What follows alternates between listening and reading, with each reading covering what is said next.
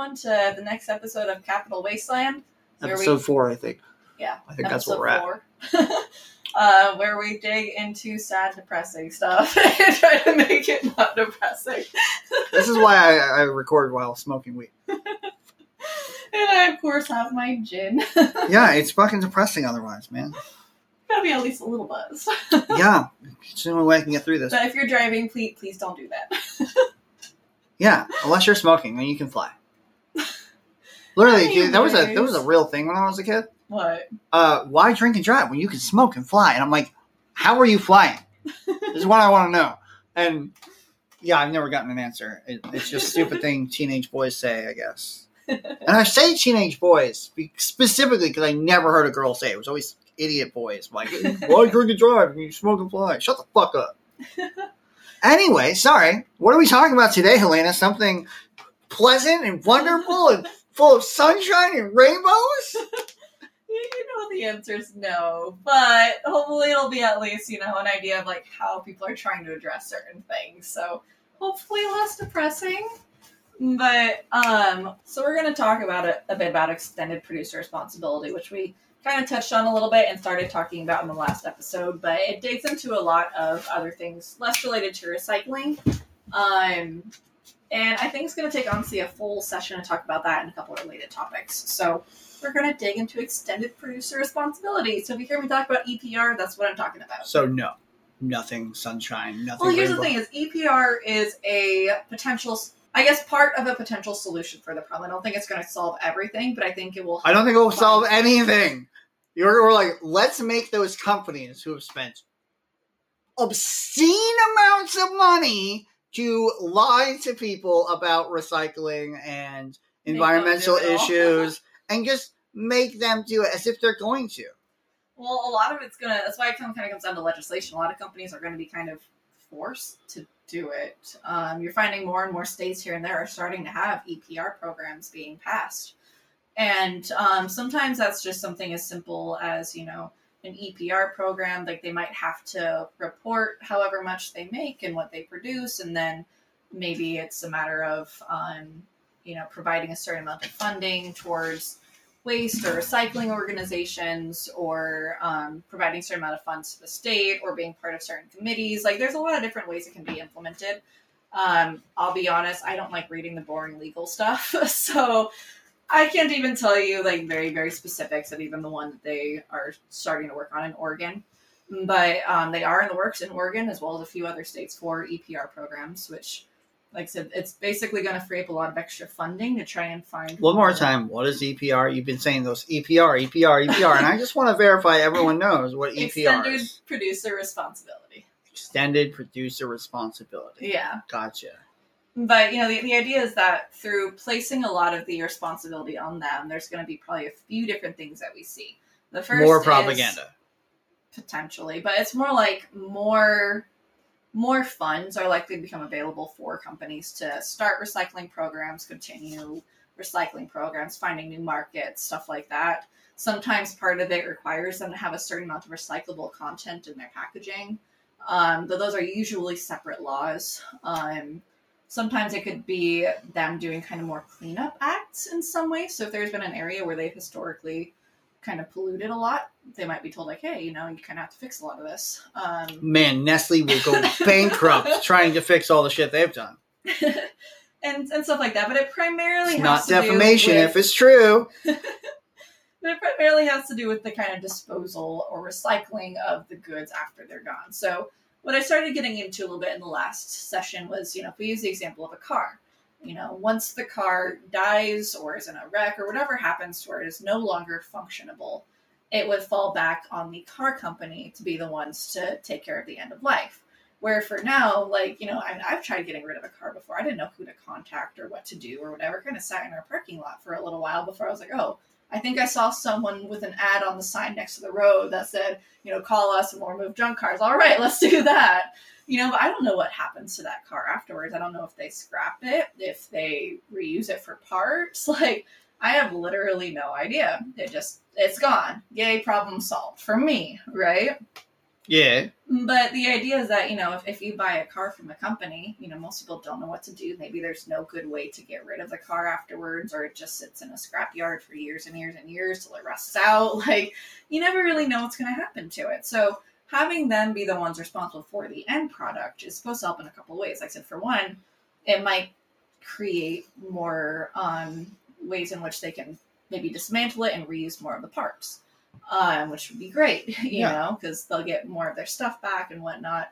It might lead to, um, like, cheaper just disposal parts, because some of them won't be able to be reused, so they'll be able to find, ideally, good recycling markets for those. Like, maybe they'll find a recycling market for the upholstery in the in the car, or the foam, or whatever that they use, you know? Gross. Just genuinely, as someone right? who's been in a lot of cars that are on their last leg kind of cars. um, the one thing out of those cars I definitely do not want is the upholstery.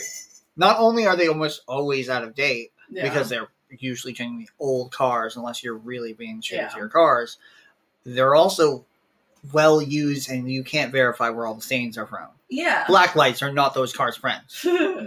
But, you know, funds is supposed to help in that way, and you're less likely to have people who, you know, have junk cars just sitting on their property because they can't afford to dispose of it, or they don't know how to dispose of it, or something like that. It helps make sure that they meet a better end. But the other idea of how this might kind of change things is it might make companies make things last longer.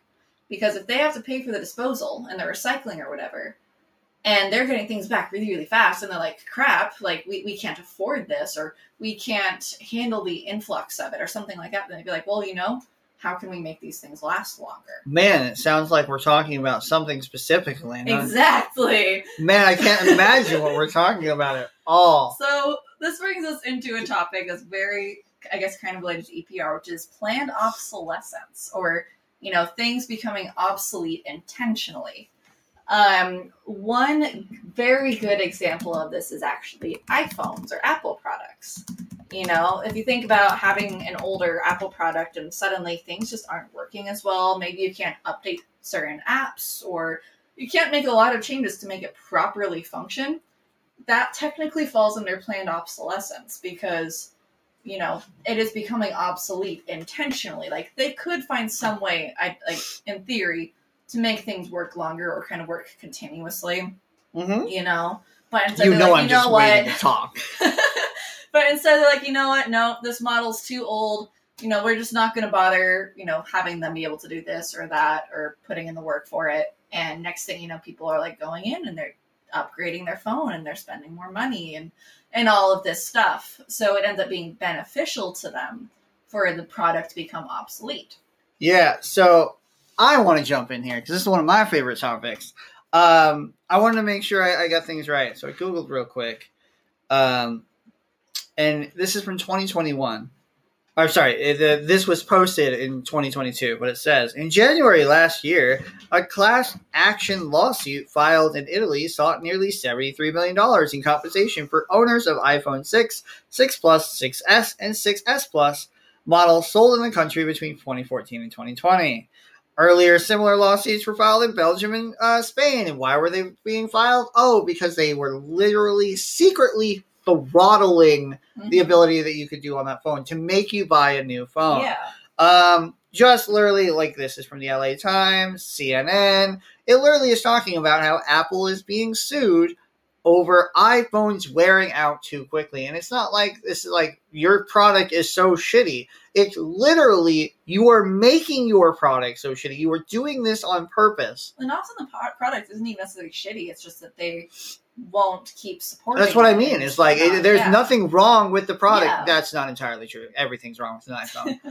um, but like it, it's not just that there's something like or that there is something wrong with the product yeah. at all. It's that they are sending updates that make it break. They are like like literally secretly throttling what you can do on this yeah. thing, trying to force you to go buy a new phone, which these phones are like, correct me if I'm wrong. They, I can't remember exactly what's in them, but like there is a very finite amount of this material in the world.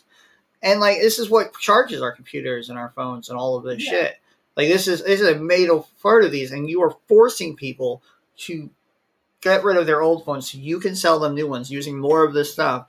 It, it, that's first part off, of why they also often have programs like, oh, bring us back your phone, you'll get X amount back. Or that's a great whatever. fucking idea. Yeah. Like, also, your phones are too there, they make sense of you, assholes.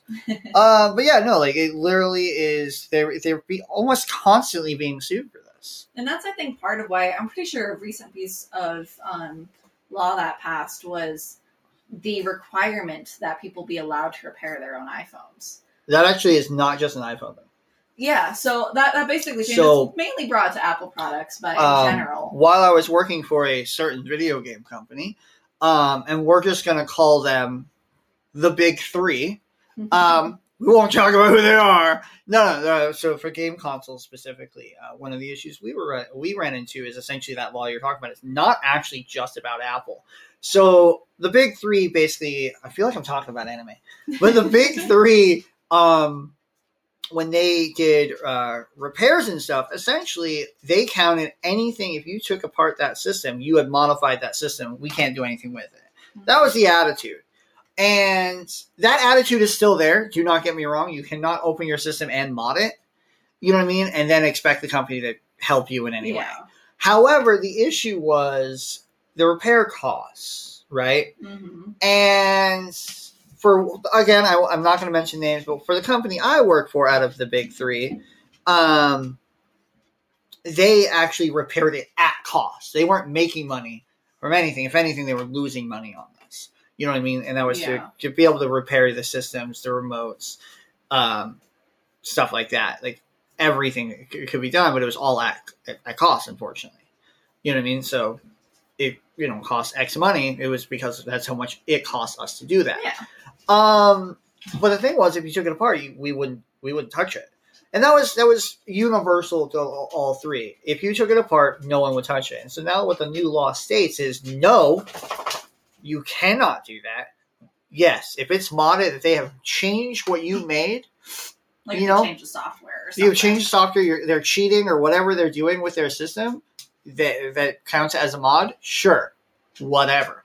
However, if all they did was take it apart, trying to fix it, because something went wrong with it, you cannot use that as an excuse to not try to repair like it. Like if they tried to repair their own screen or like a yeah, case or like, something like that? Yeah, something like a, a screen or something like um, a controller. Like, the uh, you know, all of them have joysticks. Um, and like if you try to replace the joystick or like, you yeah. know what I mean? Like, and when I, I say replace, I mean actually replace, you know what I mean? Mm-hmm. Uh, and repair, not replace it with something that something weird, you know. If you're you're just trying to repair it and you don't know what you're doing, or you're just like, okay, I, I'm lost, and you yeah. send it in, that is okay. That is essentially what this law was doing. Uh, the only reason I know that is because I was working for the company at the time, and uh, that was a, a major change in what you yeah. know, what we we did.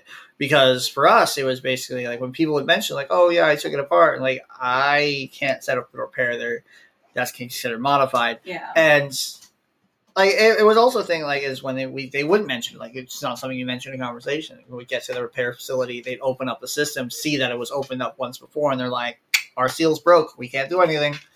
Um, stuff like that. Yeah. Uh, and we got rid of that. I, I really like it. I think it's a really cool aspect because I often yeah. repair my own stuff. Um, but anyway, yeah. So. And how it ties into E P R is like like you know, if you end up having to spend an insane amount because only the company can fix something. I wouldn't say it's an insane amount. To. Well, depending on the company. You know, if you're talking about like a MacBook or something, like it might be a really expensive repair. That's you know? because the only people who make products for Apple is Apple. Exactly. But also, and then they charge up the Yahoo exactly. for so their oftentimes if, good and not mediocre products at all. But often it becomes ends up becoming a case where, you know, the cost to just buy a new one is cheaper than repairing it. We see that sometimes with like washing machines or dryers. Yeah. Like my parents once had a washing machine that was, you know, it, it was a By the decent way, I amount of age, out, but it wasn't like. That's only an issue with Apple. With P C, you can just be like, oh, they want this price for this product, but I can get the same product from this company for literally a fraction of the cost. I'm just going to go with that product. You can't use that with yeah. Apple. But that's also why I decided like bring it to a different product. So we're, we're going to talk about washing machines. Fuck that. Um, It's growing up, like, my parents had a washing machine, and something happened with it eventually, you know. It wasn't necessarily an old, old one, but it was, you know, at least a few years old, you know. And my dad was like, okay, well, you know, I'll try and D I Y this because that's his thing. Like, he can do it, you know? I have seen that man put in an alternator, and I was literally like, do you know what you're doing? And he literally looked me in the eye and went, nope. And right. went back to what he was doing. I was like... But his idea is he'll figure it out. So he does all the research, all I don't, the stuff. Like, I want to point out the alternator ended badly. Like, your sister almost got into an accident because it was... They literally looked at it like the alternator was upside down. What? You know, talking about the washing machine, he wound up finding that the part to, like, repair it was really expensive. And there was no reason for it to be expensive. You know, it might have been, like, a little piece of plastic, you know, or, like, a specific little piece of metal. Nothing that should warrant it being a few hundred dollars. But instead he was like, you know what? This is, it's cheaper for me just to go buy a new one. So what did we have to do with the washing machine? We had to get rid of it. And things like washing machines, they usually can be sent to like a metal scrap place at least, so the metal can be reused. But it still gets to the point where you have to buy a whole new product now. Yeah. You know? Rather than just sticking with what you had before or being able to repair. Like, if you think about in the past, you know, there were a lot of repair shops for a lot of things. Like, you might have tailors who could repair your shirts or your pants for you. You might have shoemakers who could be like, oh, your sole's falling off of your shoe. Here, let me fix that. That's another issue also. It's like our current shoes, that's actually not possible exactly. Because of how the shoe is made. Yeah. Or they're made with different materials now, you yeah. know? And, um... not only is that getting rid of an entire market, you know, like a whole like group of people who could be employed in other ways, we're, you know, kind of forced to have to buy new products in order to. Are you saying somehow as planned consumers, capitalism is forcing its bullshit down our throats? Yeah, exactly. And it, it kind of sucks. And, kind of. Right. And that's part of where, you know, laws like, you know, right to repair laws come in where, you know, suddenly people need to be allowed to repair their own stuff. So it like, still somehow sounds anti-union. Yeah. Yeah, right to repair, right to work. It, right to repair, great law. Right to work, a terrible law. And even law. If they have the right to repair, that doesn't necessarily mean, again, that it's going to be cheaper.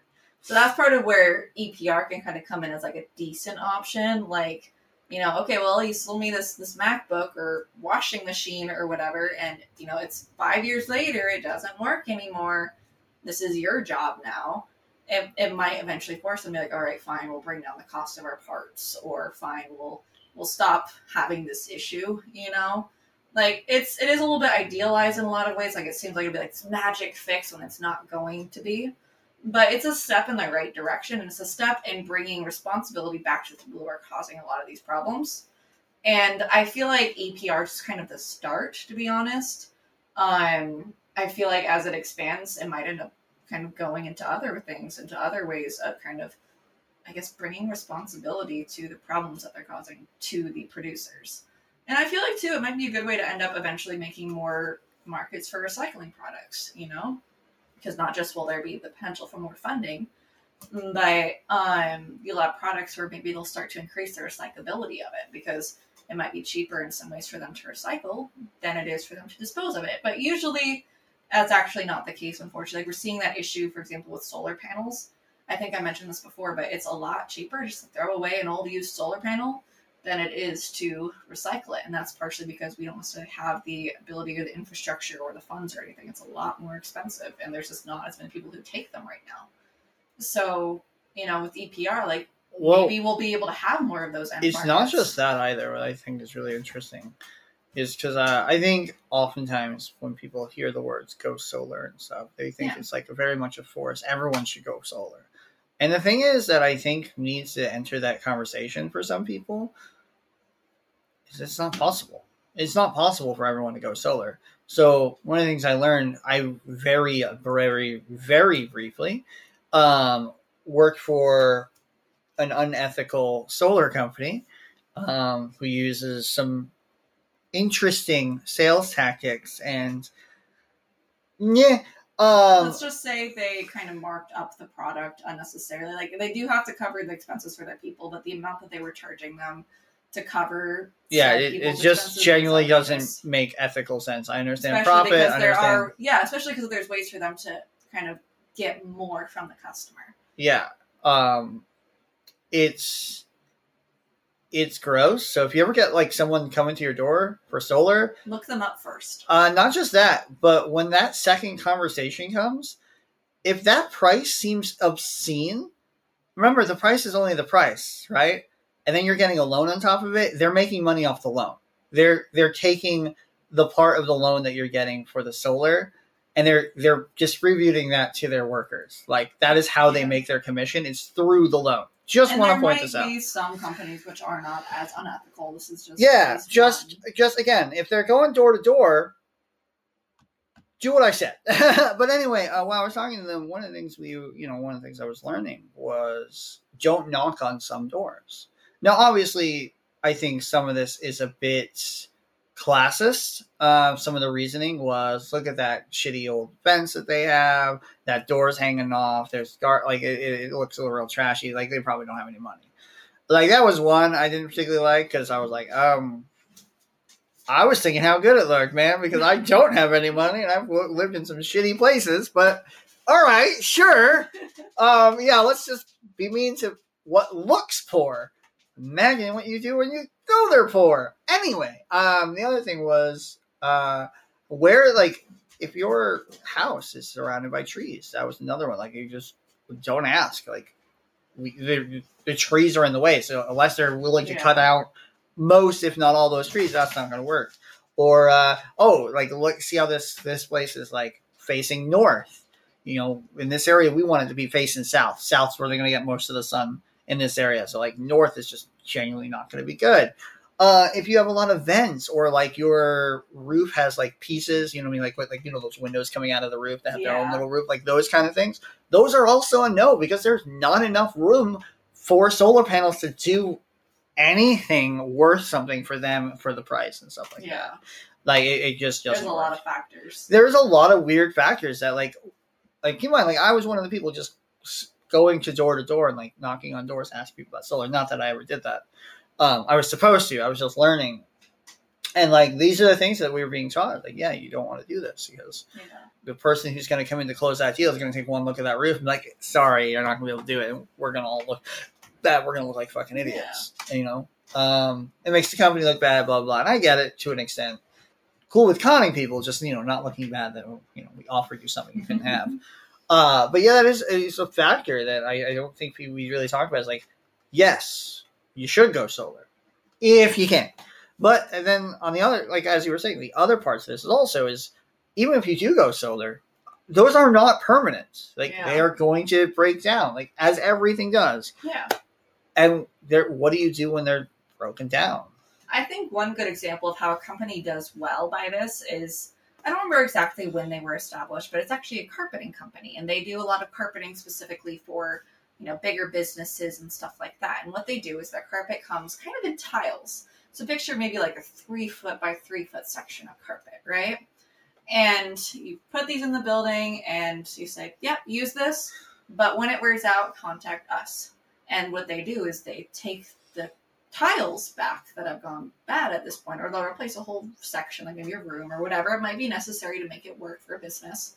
You know, they'll find ways to reuse the fibers, all that stuff. But since it's in tiles, you don't always have to replace the entire carpet. Yeah. You know, like there are ways to make it work. And since they take the materials back, they make sure they can also recycle and reuse them. Mm-hmm. I don't know what company it is. I wish I did. So I could be like, shout out to them. Good job kind of thing. But you know, there are companies that do try to do it right, including solar companies and whatnot, but... Yeah. Not... There are actually solar companies are doing similar things. Yeah. And breaking them into little exactly. tiny Exactly. We also think for the carpeting company, it also means they're spending less materials sometimes on fresh materials and fresh virgin stuff. Also with the solar is like with that issue of like the roof is in patches and it's not big enough. Yeah. And we can do it. So where we can make a solar panel like yay big, like in pieces, we can by better... yay big. He's showing something small. He can't see it, but he's using his hands to illustrate something by like a three by three square. Yeah, well, you know what I mean though, like these yeah. little squares, and then you can level them to different shaped houses because you'll have that freedom too. Like again, yeah. it's just I don't know. Yeah, there's a lot of things which I think will also change, like as things develop over time. Like I think there's some people who are even trying to develop like roofs that are solar, you know? Yeah. Uh, like a lot of really cool stuff that they're. I think, trying don't to they have a on. building that is that a building they, that's they made might. entirely out of solar panels? There's a whole panels? company that's actually developing solar roofs I don't mean I don't roofs. Know. I mean, like, there's, I swear, Probably. there's an entire building that is literally, the well, building also, itself is solar. There's also ideas of, like, you know, passive solar houses. Um, yeah. Where it's not necessarily solar, but a lot of the healing, healing, the heating and cooling is done all just naturally by the sun and the shade and stuff like that. Like, it's actually really cool and yeah. intentional design. And I think that's something that a lot of buildings should be employing, but some areas maybe they don't have the right ideal, like, lot for that, and that's just kind of what it is, you know? Or they but, don't care. Or they don't care, because it's cheaper to go the other ways usually. Yeah. And that's a lot of the big issues for You're most. way more optimistic than I am. I kind of have to be, otherwise I like I have all this in my brain. It's so sad. It's all up there, and it's like, if I'm not at least a little optimistic, like... it's overwhelming, and yeah, yeah, all right. Um, but, you know, as as technologies develop and as companies build and grow and realize, like, oh, you know, this is actually a good... good outlet, you know, so it's a, a good source of income now for us, you know, or it cuts costs this way or that way. Again, some of that won't happen until certain things are made, or maybe new facilities are generated, or new ways of breaking materials down happen. But, you know, scientists are working on that all the time. Like, you, you can constantly just look up plastics, and for example, and you'll see a whole bunch of different types of plastics and new applications and new way of breaking them down that people are coming up with. And it's just a matter at this point of finding one that is economically feasible or able to be done at such a large enough scale to be worth it. Because there's a lot of ones which would be great. You know, they don't take a lot of energy or this or that. Like, it's really promising. But at this point, a lot of them can only be done at tiny little scales. So, um, you know, I, I do think that there is a lot of, like, hope. It's just a matter of freeing up the funding and, um, letting the scientists do what scientists do, and uh, and and sometimes kind of forcing, I guess, companies to pay up or shut up kind of thing, you know? Yeah. So, but yeah, anyway, so the idea of E P R is to kind of try to address a lot of planned obsolescence. Do you have any questions at all? Like, I feel like you've been asking them pretty well, but... Yeah, no, I... Yeah. It, it, It, it seems pretty sense. straightforward. Yeah. Essentially, um, we're not the problem. We should... Like, we are the problem because we don't have an appetite. An appetite to eat the fucking rich. But, you know, and yeah. And, and that's that's kind of the thing, is like, so many companies have put a lot of work into placing the environmental blame on the individual. Yeah. And it's honestly a pet peeve of mine at this point. Because I'm well, it's it's it's literally the attitude. Yeah. Uh, it's it's a very similar attitude to to me to like, oh well, if you have nothing to hide, what does it matter? Like, yeah, what? No, no, that's not how this works. Like, it's not how this works at all. It's a very similar attitude. It's like I I don't have to give like my information, you know, at all. Like I, this is weird that you're trying to force me like. guilt trip me into yeah. this. This is a very much the same idea as like when it's environmental shit, like we should we should just recycle. Bitch, recycling only gonna help so much while you're making more and more plastics that's gonna be burning and fucking going into the goddamn air. Like yeah. that's not on me. I can recycle all I want and nothing will ever touch that.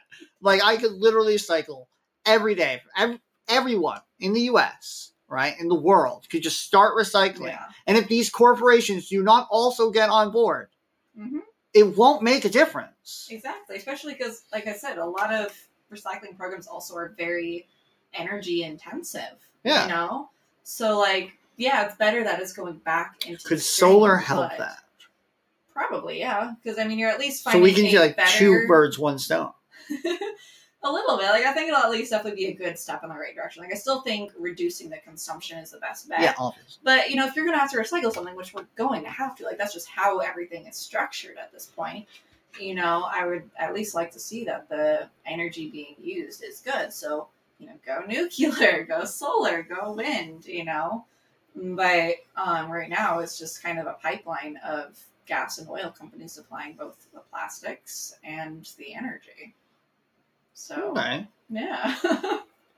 All right. Uh, so this is all well and good, right? That these companies, like, I'm making said product, so I must take a responsibility yeah. for said product when it's time to take care of that product, it, it's it's at the end of its life. That's all well and good.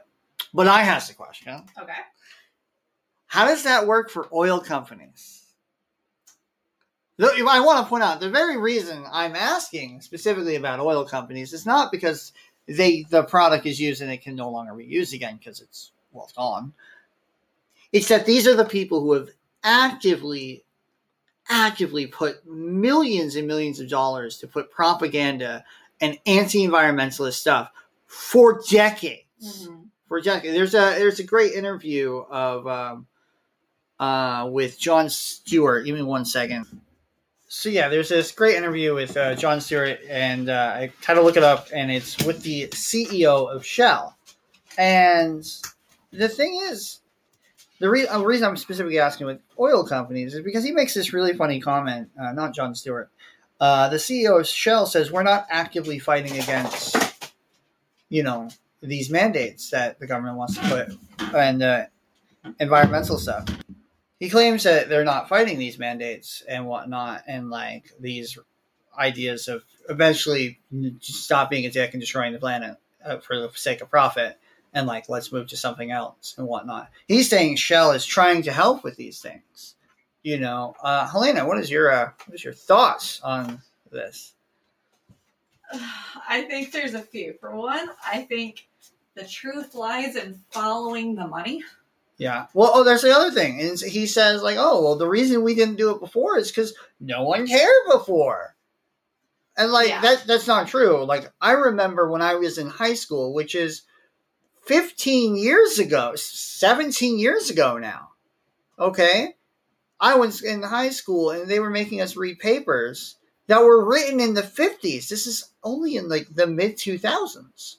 And they were, they were I was reading papers in the fifties that was basically like, hey, they didn't have a word for it at the time. Yeah. But what they're describing is greenhouse gases and all this other shit. It's like, this is going in the, this is going to be bad. Yeah. We need to do something for, about this. And Helena, what did uh, what did all these oil companies, including Shell, do about that? Uh, hit it, pretty much. You mean they are hiding shit? I'm going to be like mildly annoyed for a second, but I don't think it helps. Given when a lot of this research started coming out that the person who found out about greenhouse gases was a woman. I'm pretty sure we're talking about the same paper then, because it was written by a woman. I don't know if I've read the exact paper, but it's um, it's. I've looked. From I, what I, I remember being yeah. told about it, like if you gave it to me, I could probably be like, yes, this is it. Yeah. But no, no, it was, was like, this was supposed to be like this huge thing back in the fifties. Like it was this, a massive discovery, and like, like this paper was like, it really what sets things mm-hmm. off. And looks into this, and yeah, it was written one hundred percent by a woman. Yeah, and um, so I don't, like I said, unfortunately, I don't think that, that helped. But if um, I can, if I can find the paper, uh, can if you remind me, uh, if I can find the paper, I'm gonna find it and yeah. try to put it uh, a link to it in the description yeah. so people can see it. Like, no, no, this is really from the nineteen fifties. Yeah, and and there are actually a lot of like lawsuits, and I think there's a couple documentaries we can watch about this too, and do it live on the podcast and whatnot. But it's basically that a lot of these companies knew, but you know, it's profitable in, in a lot of ways. Like our infrastructure became built around these things. So then you're saying, well, you know, you, you don't want to like reveal necessarily that these things are bad or that they'll cause issues. Except for if multiple we had reasons. Except for the fact if, if we, we had, had, we could have tried to find a solution sooner. Yeah, we could have found a solution over the course of the last yeah. fifty, sixty, seventy right. years, and yeah. not been in this point like, no, our infrastructure is literally required for this, and there's like yeah. changing it would be insane. We could have easily done it over the course of seventy mm-hmm. years, and now we have about ten to thirty. Kind of like, I don't remember who it was, but I remember you mentioning once about this guy who found a way to have a car that was not powered by... Yeah, so, um, okay, I know this is a real fun stoner story. Um, the story goes, there's... It, I I might be getting my facts wrong. Um, it's been a few years since you talked about yeah, it. Yeah, but essentially, it's a, it's this old old wives' tale, like that stoners say, you know, to their, their buddies, like an old stoner's tale, if you will. Um... And it's really funny, and it sounds like so like sixties, like the government's out to get us, man, kind of moments. And basically the idea is that this guy creates a car, an engine that runs entirely off like vegetable oil. Yeah. And like shit like that. Uh, I've often heard it be as water, you know, and stuff like that. And I can't remember exactly what it was, but they say his death is a complete accident and whatnot. But he was like, his, if I'm not mistaken, if I'm if I'm remembering the right story, he is he dies. Mm-hmm. And his research is suddenly gone. No, it's bought. Oh. It, it, it his a patent, everything was bought. Uh, it's fucking nuts. Yeah. Uh, but like my uh, back to the question originally is like, what about the oil companies? And like yeah, they're actively doing them, shit. Exactly. And we're making these other companies deal with their product. Or what are we doing? Like, how does that one work? Yeah, and this is, I think, could be one of the harder things to tackle. Unfortunately, I think it's going to be have to kind of tackle it on multiple fronts. For one, eat the I, rich. Exactly. I was going to say a lot of our politicians get a lot of funding from these companies. So they are, you know, kind of encouraged in I'm gonna one way later, or another. I want to I want to talk about this again. I know it will come up, but I do want to talk about this because I want to see if there's something like the Iron Triangle, but with uh, gasoline instead of... Can you explain what the Iron Triangle is? Uh, this is going to be way off topic, but sure. There's this... Um, some call it the Iron Square... Uh, it's originally called the Iron Triangle. It's most often called the military-industrial complex. Ah, okay. So essentially how the Iron Triangle works is um, the defense industry uh, is what they're called. Uh, basically, the defense industry is the making of bombs, weapons, vehicles for war, as well as war and, like, soldiers and, like, mm-hmm. mercenary companies, essentially. Um Private security is what they're called. um, but those guys, like all those, what they'll those companies will do is they will pay like politicians um, for their campaign donations. Uh, so the one I like to use is Lockheed Martin, which made in like twenty eighteen they made like uh, eighty something billion dollars. Yeah, ninety-six percent of that came from the U S Department of Defense. I think this will actually be something we'll probably yeah. talk about in a later episode. Like, I'm going to write this down because there's been a lot of stuff kind of low-key in the science world about emissions tied to the military. Um, well, hold on, hold on. So I want to answer your question about the Iron Triangle, though, really quick. Yeah. So, basically, you have these defense companies. They'll pay obscene amounts of money. Uh, Donald Trump, for example, got uh, over a... Uh, Forty thousand? No, no, he got over a hundred thousand. Hillary Clinton got over forty thousand. The Republican Party in twenty sixteen, as a total, like as all of them, got like over a million point five, mm-hmm. and I think the Democrats got like a million point one or a million point two. Like they're buying politicians on both sides of the aisle. Oh yeah. And the thing is, so that's the, basically the bottom. You've got the defense on one side. The Iron Triangle is that iron bar that goes to the other one, which is essentially politicians, and it was going to be Congress and stuff like that. Here's the thing. Congress then not only like elects and puts people into positions to make def- like defense contracts, right? So this would be the Department of Defense. They also give them the budget. Oh. Right? So there you got that. And you've got all these people paying, being paid by the Defense Department, to the people who are making the budget and putting the people in charge of the Department of Defense. And then the Department of Defense then creates war or whatever they do. And that money is being put where? To these defense industry companies. This is what the military industrial complex is. Okay. Also nicknamed the Iron Triangle, square if you include the media, which that would be an entire topic oh, yeah. above itself. But I want to know, is there something like the Iron Triangle, very famous for the military-industrial complex, with environmental things? Uh, like I would guess so. Yeah. But I'll I'll be honest, um, environmental law was never my thing. um, I I really...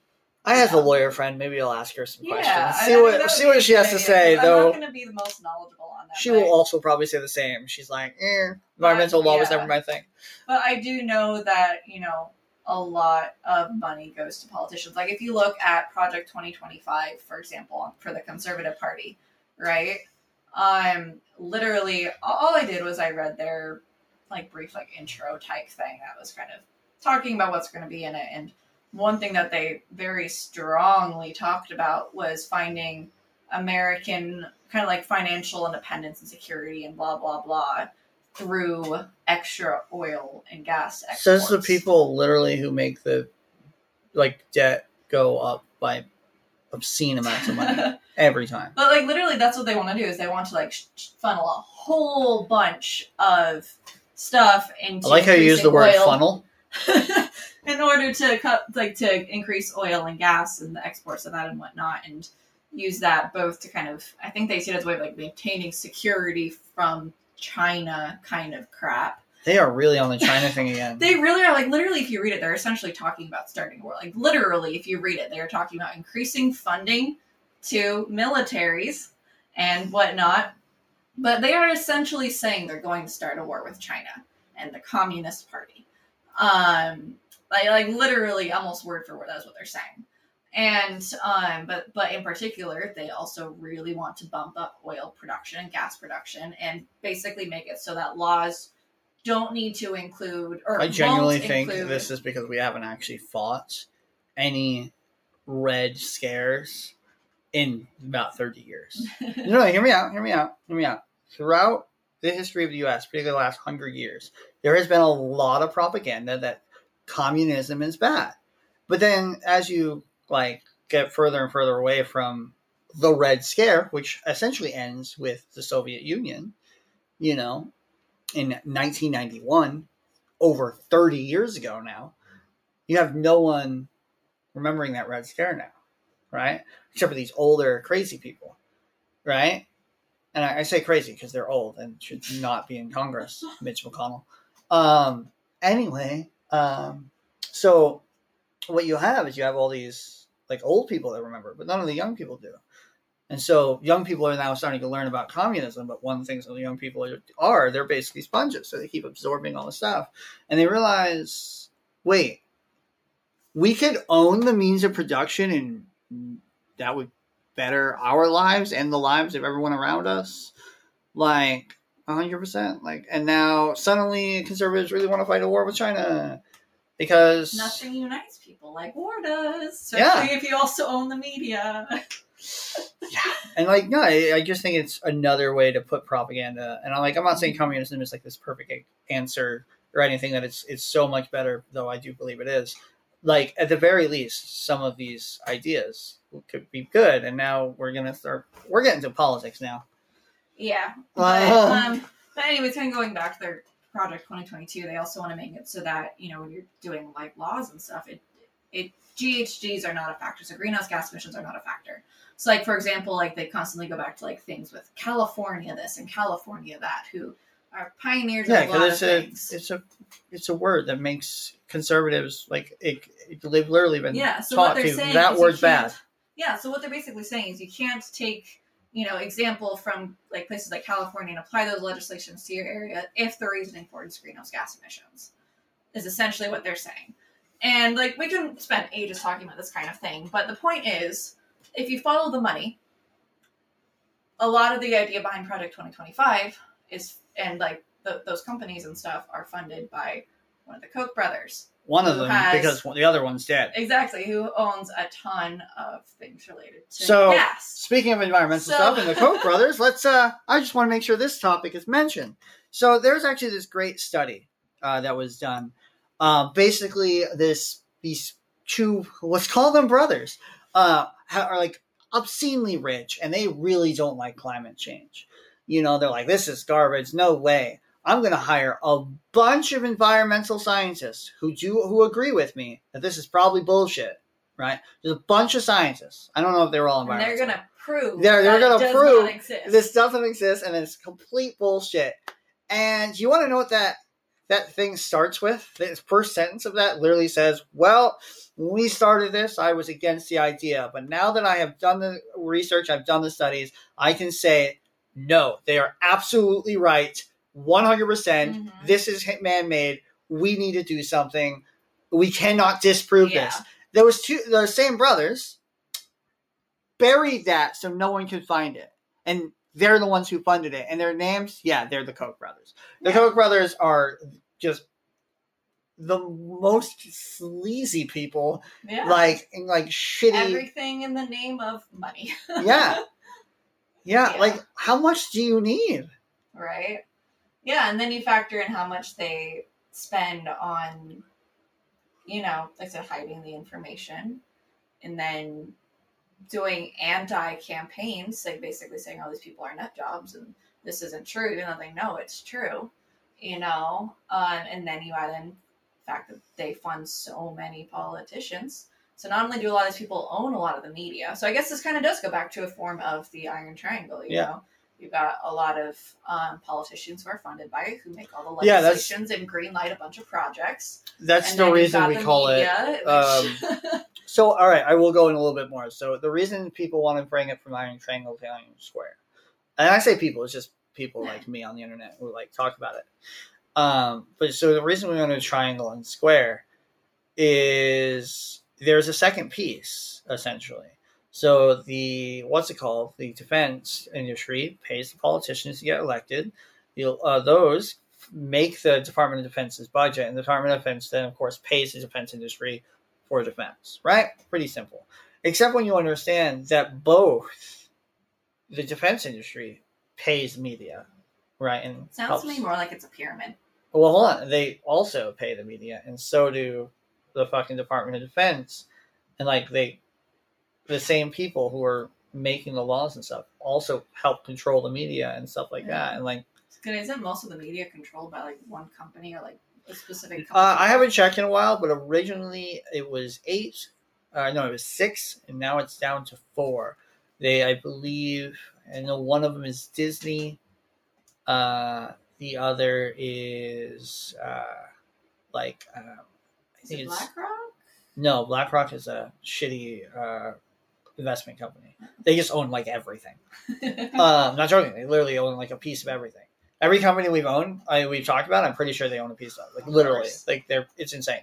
But anyway, no, it's uh, it's it's just these four companies, and they, they control like ninety-five percent of the media that you see on T V, radio, newspaper, all of it, uh, movies, T V shows, commercials. Like they own. Like ninety-five percent, it's broken up between four companies. Yeah. Uh, that number is changing a little bit because media and like in the internet really took off, and that's great and everything. But at the same time, like that's still genuinely concerning when you realize that most major news outlets yeah. uh, are either, and that includes some of the more independent ones, are either funded or directly owned by four companies. Yeah. It means you basically get to control that narrative.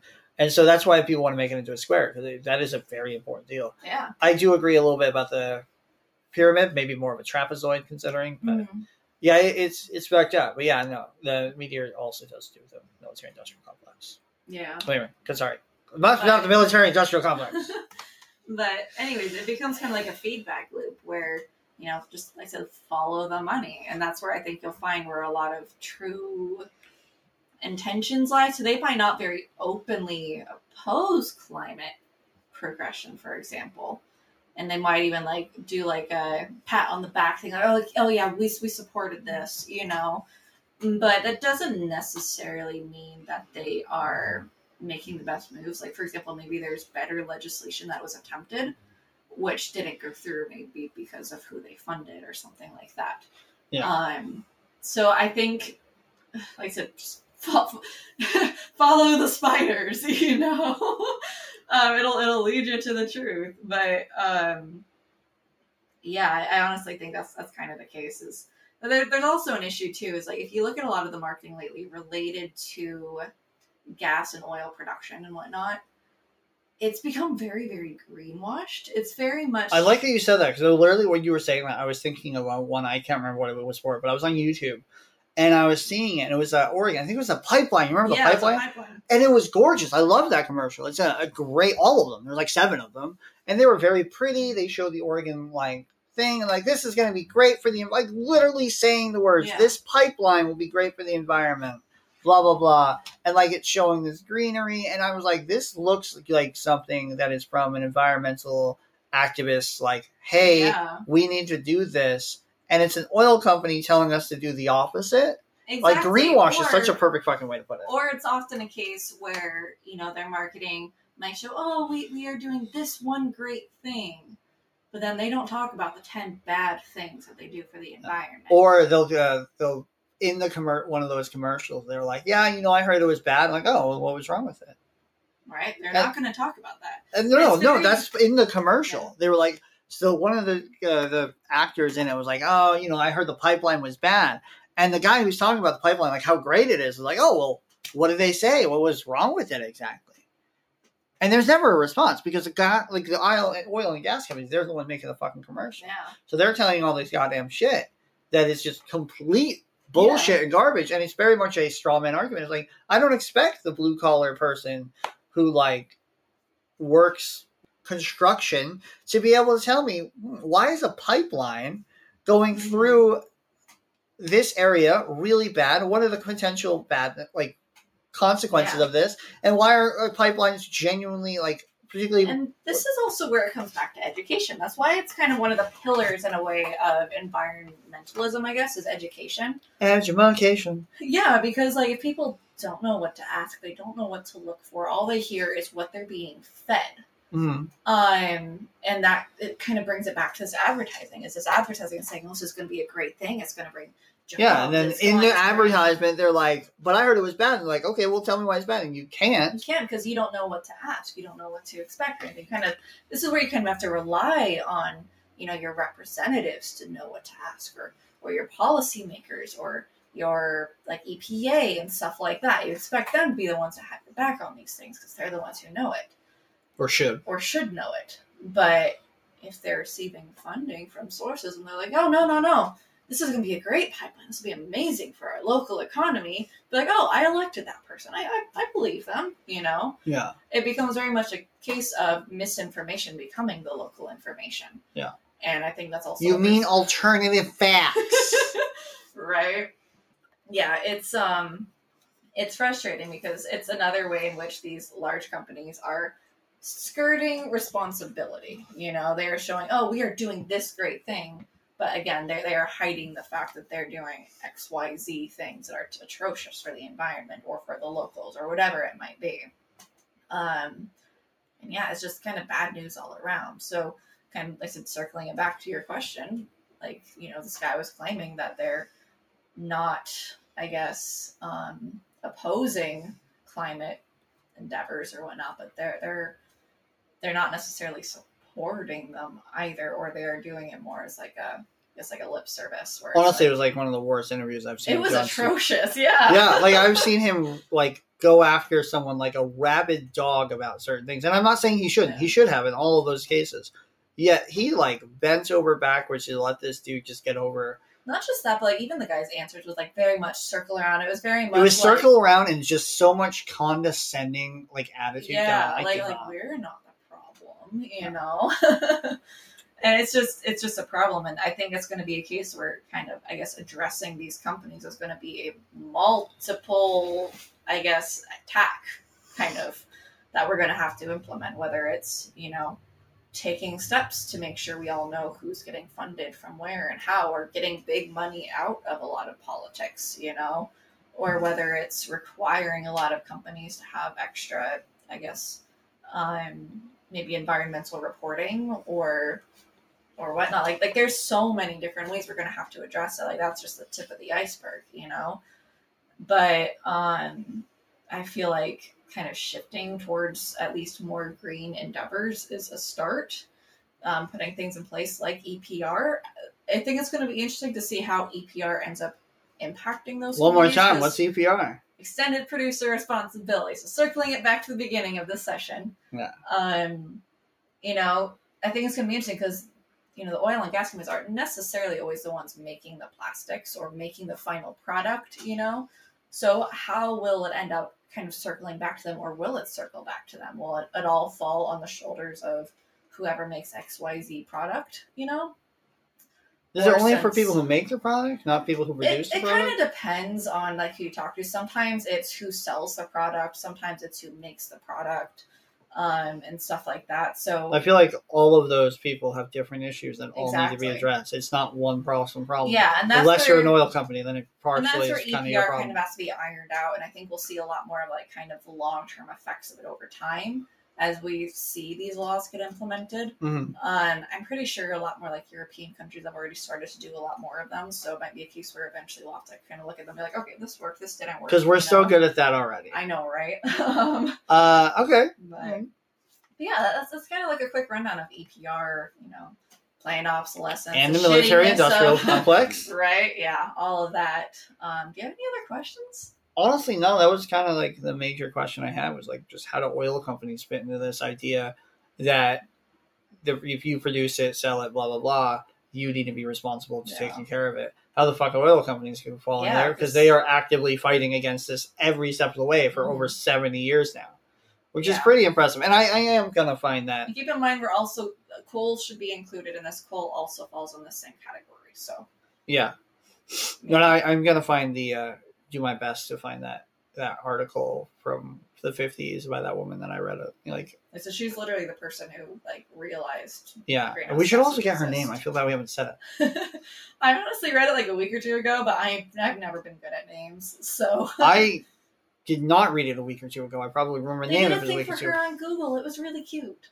Oh, really? Yeah. Oh, Google that. did a whole little tiny thing where they talked about how she discovered greenhouse gas emissions. Oh, that's cool. Yeah. Well, yeah, no, I haven't read that since I was literally, I think, in high school. Yeah. Maybe even before that. Yeah, we we will find her name and we'll put it down there somewhere. yeah. Um, maybe I'll give her, like, we'll definitely open up the next one with me knowing what the hell the poor woman's name is. All right. Poor lady. Yeah. Uh, I could feel bad that we don't know it because, like, what the so fuck? I'm just bad with names, period. So. And I read it two decades ago. Yeah.